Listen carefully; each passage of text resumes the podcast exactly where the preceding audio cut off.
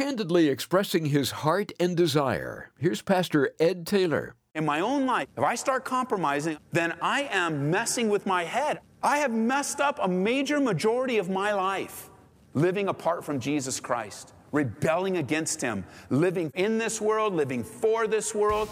That now in my life, I really want to take this to heart. I want to be wise in what is good. This is amazing grace.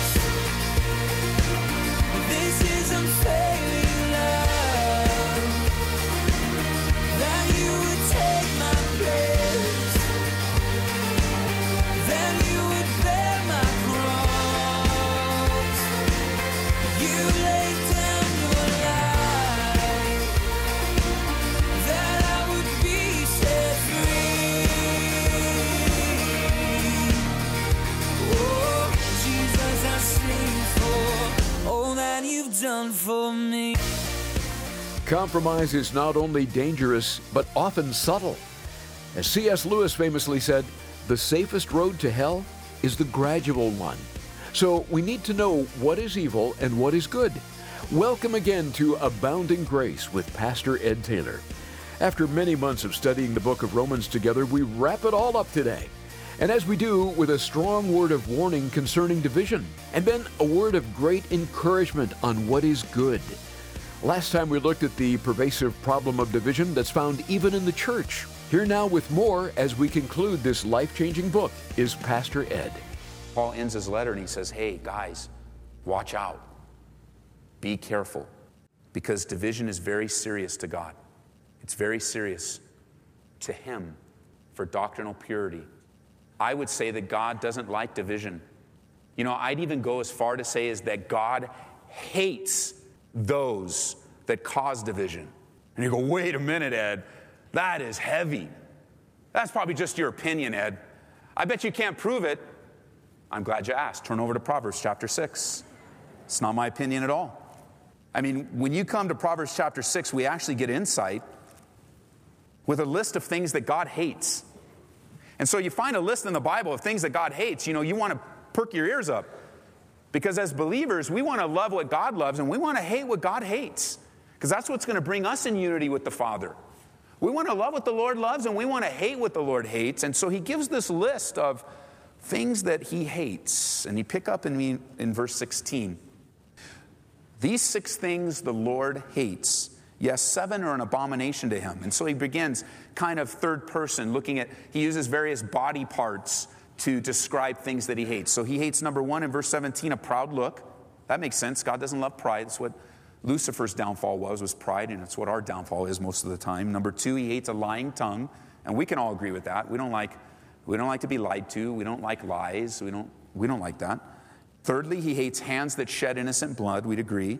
He hates a heart that devises wicked plans, and he hates feet that are swift to running to evil. But then he turns a corner. Now it's not just body parts. He's going to identify a couple people that draw God's hatred. The first one in verse 19 is a false witness now. First he said he hates lying. Now he says, hey, I hate liars.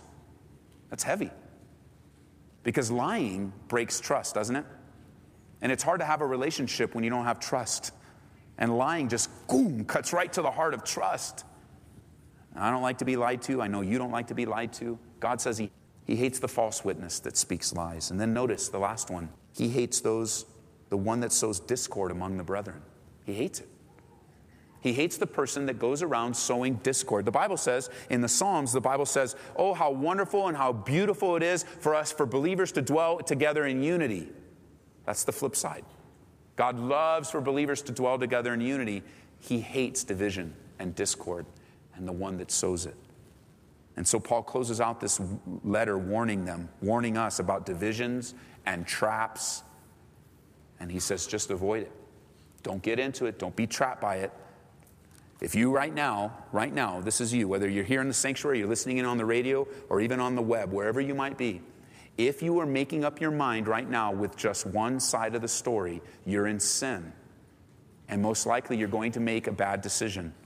You need to hear both sides. Then you can make up your mind. And you can make it up to the Lord. You can make up your mind unto the Lord. You may, with both sides, still come to the same conclusion, but at least you've heard them out. And at least you've received from the Lord. Hey, a neighbor comes, grabs your ear, and you get, oh, I hear it until, you know, a person comes and he starts to plead his case, and you believe him, believe him until his neighbor comes and says, here's the my side of the story. And you go, oh, oh, that wasn't shared. I didn't know that. And then with the balance, then we can just walk in the unity as much as possible. We're to live, Paul said, to be at peace with one another. And it's a good thing. So pick up with me back in Romans 16 now. I just thought it was interesting as Paul ends his letter, he ends it on a very, very strong note, but then a very, very encouraging note, verse 19. He then kind of turns away and he says, Your obedience has become known to all. Now, what a great reputation the church in Rome have. What a great reputation you have. I hear stories about you all throughout town of all the ministry that flows through you and all the, the, the, help and the love that you as a church share all throughout town. Just like Rome, your obedience as well is known to all. I love that. What a great church to be a part of. Therefore, I'm glad on your behalf, but I want you to be wise in what is good and simple concerning evil, and the God of peace will crush Satan under your feet shortly. And you say, Lord, crush him, man. Isn't it great to look at a time where you're not tempted anymore? Where the enemy's not hassling anymore, where you're not in the world system anymore, and you go, Lord, crush them, man. We're open to that. We'll take that today. But see, you have a part too. God's going to crush Satan under your feet, but you can too, and that is very simple. It's very simple. The key is right here in verse 19, at the end there. I want you to be wise in what is good. I want you to be simple concerning evil. Some of you lived your whole life in evil and you have no desire to go back there, so this is no problem for you. I don't want to go back to evil. I don't want to dabble in evil. I lived my whole life there. I don't want anything to do with it. Great. But there are temptations. We're tempted at every turn to mess with evil. You know, sometimes somebody will come up and, and they'll be so excited. Hey, Ed, hey, Ed, did you see this movie? And I say, no. Oh, why not? Because I don't want to mess around with evil. I don't have time for that. It's not a legalistic thing. It's not some, I'm mean, some trip I'm laying. It's like you went and saw it and, and it had some things in it and I did, read a review and I didn't want to see it. And, and you go, hey, Ed, did you see that movie? No, I want to be, I want to be simple when it comes to evil. I don't want to be studying that kind of stuff. I don't want to be watching. I don't want that stuff in my head. And, and, I've already, you know, in my life, I've drawn these lines for me, and God's always erasing them and redrawing them to know that, you know, when I start getting caught up in evil and I start leaning toward the world and I start compromising in my own life, you got to make up your own mind for you. I know for me, if I start compromising, I start moving around, I start accepting, then I am messing with my head. I'm defiling myself. I don't want to, I can't afford to be any more defiled than I already am, you know? I have messed up a major majority of my life living apart from Jesus Christ, rebelling against Him, living in this world, living for this world, that now in my life, I really want to take this to heart. I want to be wise in what is good. If I have any spare time, I need to be in the Word. If I have time to, and I want to be in the Word, I, I want to be growing in Him. I want to be I want to be just so caught up in Him, abiding in Him. Not that, don't, don't take this wrong. It's not that I don't go to movies or listen to music. That's not what I'm saying here. I'm saying what I think Paul's saying, and this is how I've applied it in my lives, and I pray you do. You need to be careful with what is evil, especially those that you, oh, I can handle it. Really? Can you handle it? Because I've seen a lot of people fall to the wayside just because they've turned toward evil. Remember Lot when he was being delivered out of Sodom? Very simple instructions. Get out, don't look back. Very simple. Okay, Lord, let me make it, let me, uh, let me just clarify. You want me to get out? Yes. Okay, I can do that. And you want me not to look back? Yes. And so you got Lot's wife there, right? They had, I say, you don't want me to look back like this, God? Boom, she's done. Because that's how we are, right? So you don't want me to look back like, and when she looked back, she lost it all immediately. And I think sometimes we just got to, hey, if you've got extra time, pour yourself into the Word. If you got extra time, just pick up a book or, or grab a movie. It's just going to build you up in the things of the Lord. It's just going to strengthen you. Don't dabble in the things that are evil. I don't care if you can handle it or not. What good is it going to bring to you? Be very, very careful not to defile yourself. Be careful. Satan's going to be crushed, but you can crush him every day by turning your heart toward good and turning your back on what is evil, being simple in it. We don't have to know all the junk. We don't have to know all the explanations. We don't have to, we don't have to know. That's even sometimes when we have testimony nights here, we have times where everybody comes up and shares their testimony, what God's doing. We, we, share, especially those that we know have a really, really bad, ugly past, that we tell them we don't need to know the details. We don't need to know the details. I mean, you can get, you can get in and let us know a little bit of what was going on in your heart, but we don't need all the details. Because we don't, want temp- we don't want a testimony then to become some temptation, right? Like, oh, you were delivered from that? I don't think I'm fully delivered yet, you know? And the enemy's just slick and he's sly. And we want to be very, very careful. So, verse 25, because we covered the other verses last time. Verse 25 Now to him who is able to establish you according to my gospel and the preaching of Jesus Christ, according to the revelation of the mystery which was kept secret since the world began, but now has been made manifest by the prophetic scriptures, has been made known to all nations according to the commandment of the everlasting God. For obedience to the faith, to God alone, wise be glory through Jesus Christ forever. Amen. Now that's the fourth amen, and you know what? Paul means it this time. the fourth time is a charm for him, and he lands on a very high note. He sort of recaps the book of Romans for us. He talks about the power of God, the gospel of grace. He talks about preaching, the commandments of the Lord, the revelation of the Lord, the prophetic scriptures of the Lord, the everlasting God, his sufficiency, his faithfulness. Yes. And he ends this letter on a high note. And looking back in our time in Romans, I mean, it's been a really good time for us. We've grown greatly. I know I've grown personally, and I know our church has grown spiritually, and I know you, hearing the testimonies and the things going on in your life, you have grown as you've come to understand the grace of God. And you need to know that the grace of God is foundational in your life. That has been the message for us in Romans. That the grace of God is why we're here today. You know that, right? It's why you're saved. It's why you're breathing. It's why you're living. It's why you're successful. It's why you have strength. Everything about your life is because of the grace of God. If you're here today and you're not a believer, the reason you're still breathing and getting another chance to become a believer, you know what it is? The grace of God. None of us can take credit for what God has done and continues to do. We're not here because, oh, I did a lot of good works. No. Oh, I understand the Bible real well, Ed. No.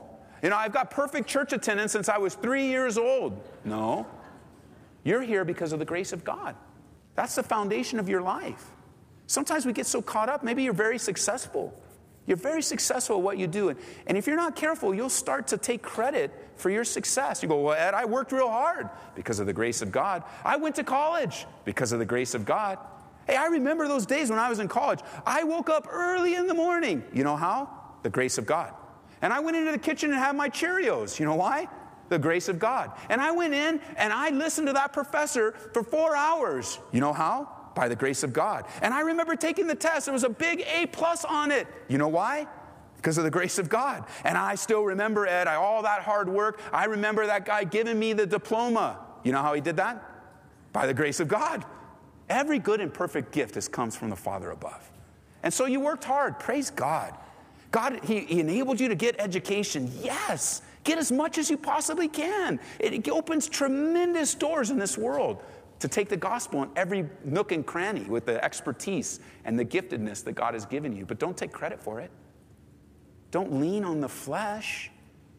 You know, we get so far from the grace of God that we start to lean on our own understanding. We start to lean on our own accomplishments. But the book of Romans taught us and put us straight.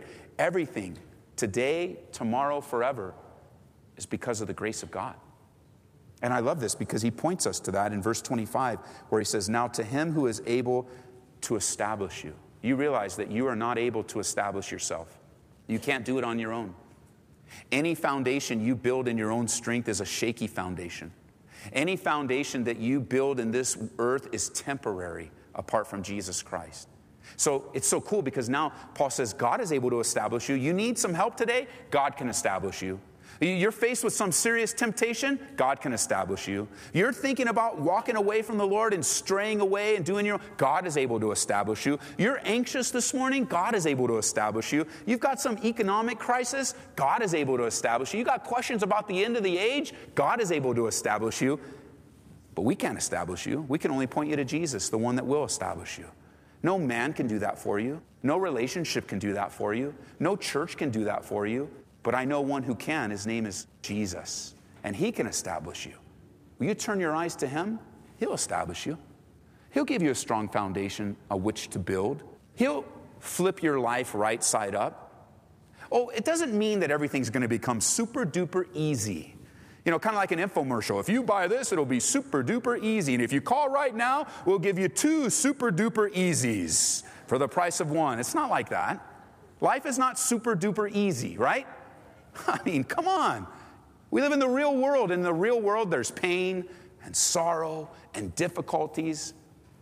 But I'm sure you have a few friends that go through those things without Jesus.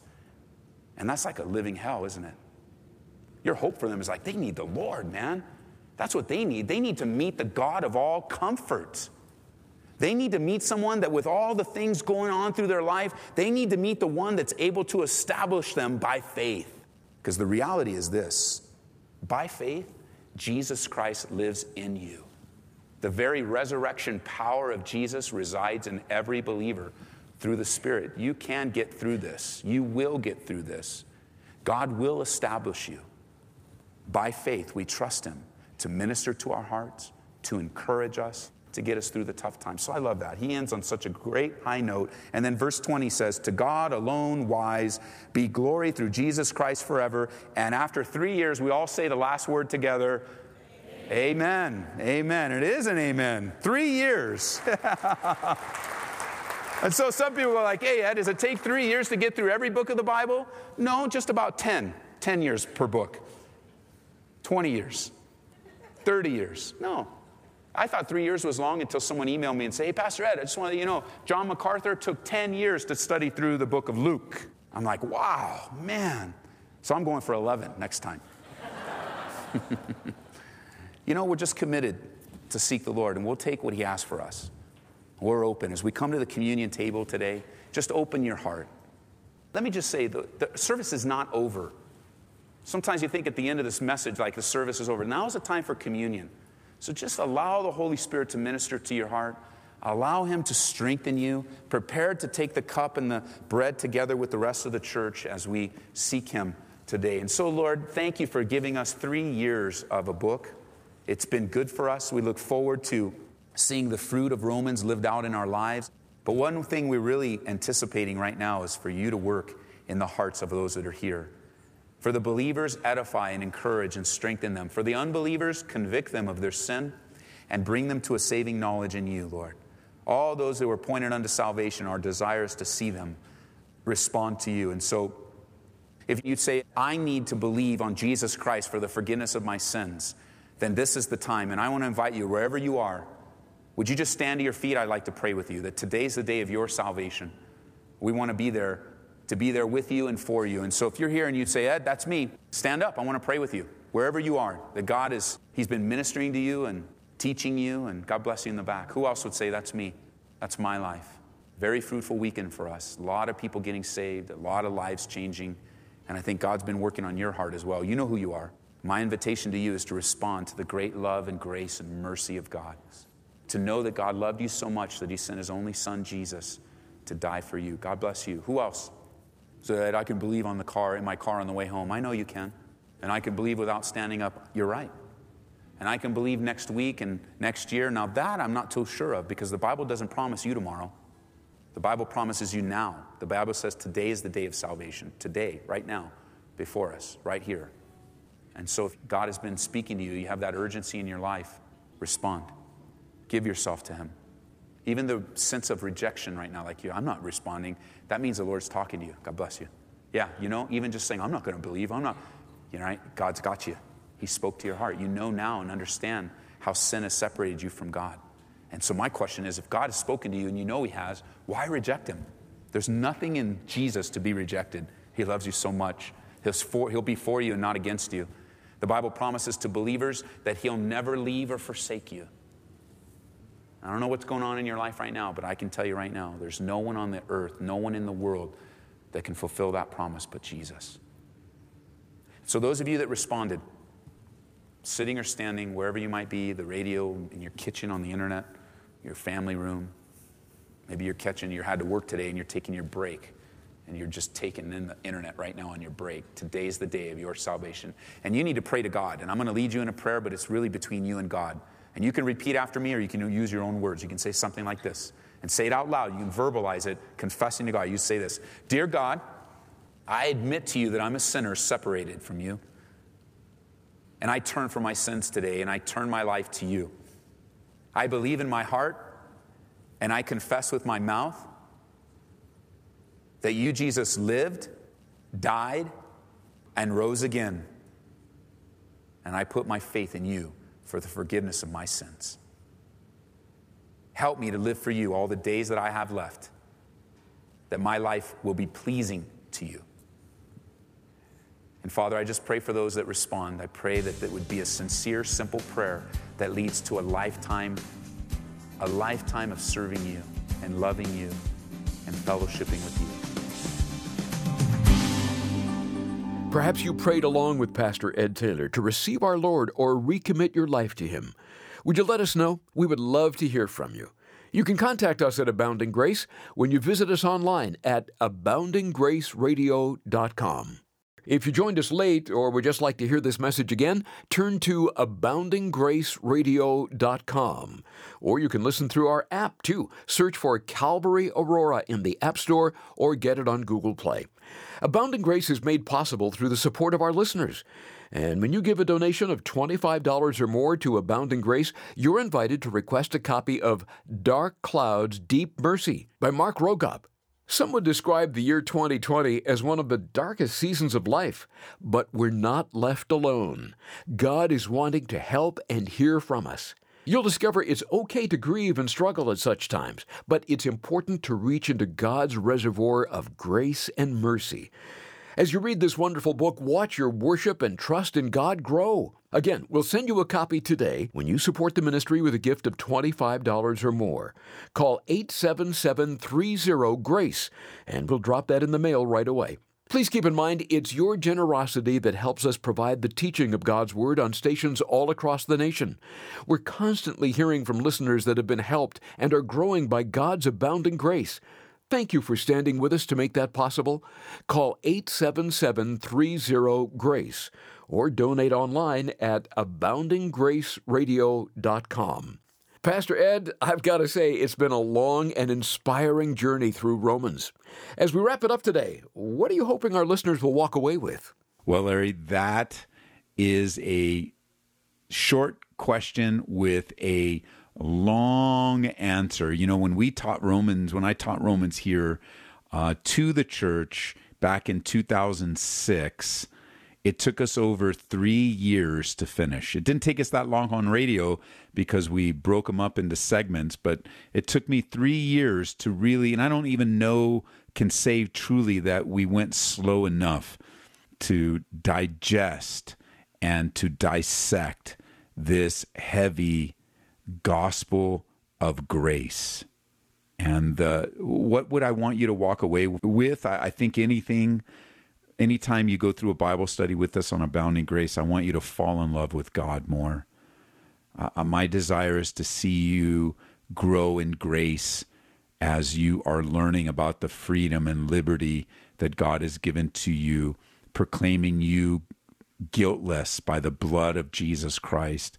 But but I want you to I, I want you to end Romans just so encouraged and remind being reminded of God's eternal plan for you, for Israel, for the Gentiles. I want you to fall in love with the author because you then you'll fall in love with the Bible and you'll understand the power of the gospel, how salvation. I mean, we could go on and on, couldn't we? But I'm just so grateful. Whatever part you jumped in with us, whatever part, if you went through Romans completely with us or you got pieces, bits and pieces here, whatever it is that God sowed into your heart, I know this that when the word of God is sown into your heart, you will reap righteousness. So I just want to thank you for going on the journey with me. All the feedback, I think Romans, we got the most amount of feedback. You know, most of it was very positive. Some of it was was challenging, uh, like the word of God challenged you and and uh, you were upset at things I said or te- which way I taught it, but praise God that we get to go on this journey together. Praise God that you're listening. Praise God that you're being challenged. Praise God that that many of you repented. Praise God some of you got saved and praise God that he is faithful and he's returning for us real soon. And as he does, and in the days in which we're living, may we be found busy about the Father's business. And here's one thing, oh, another thing. I, I want you to contact me. When you email me, you can email me directly, ed at edtaylor.org. Email me, call me. Let's pray together. Let's be encouraged together. Let's see what the Lord might do. And I know that He's on the move. And I just want to be a part of it. God bless you guys. Next time on Abounding Grace, we're talking about contagious hope as Pastor Ed Taylor offers a timely message from John chapter 14. You don't want to miss it. This is amazing grace.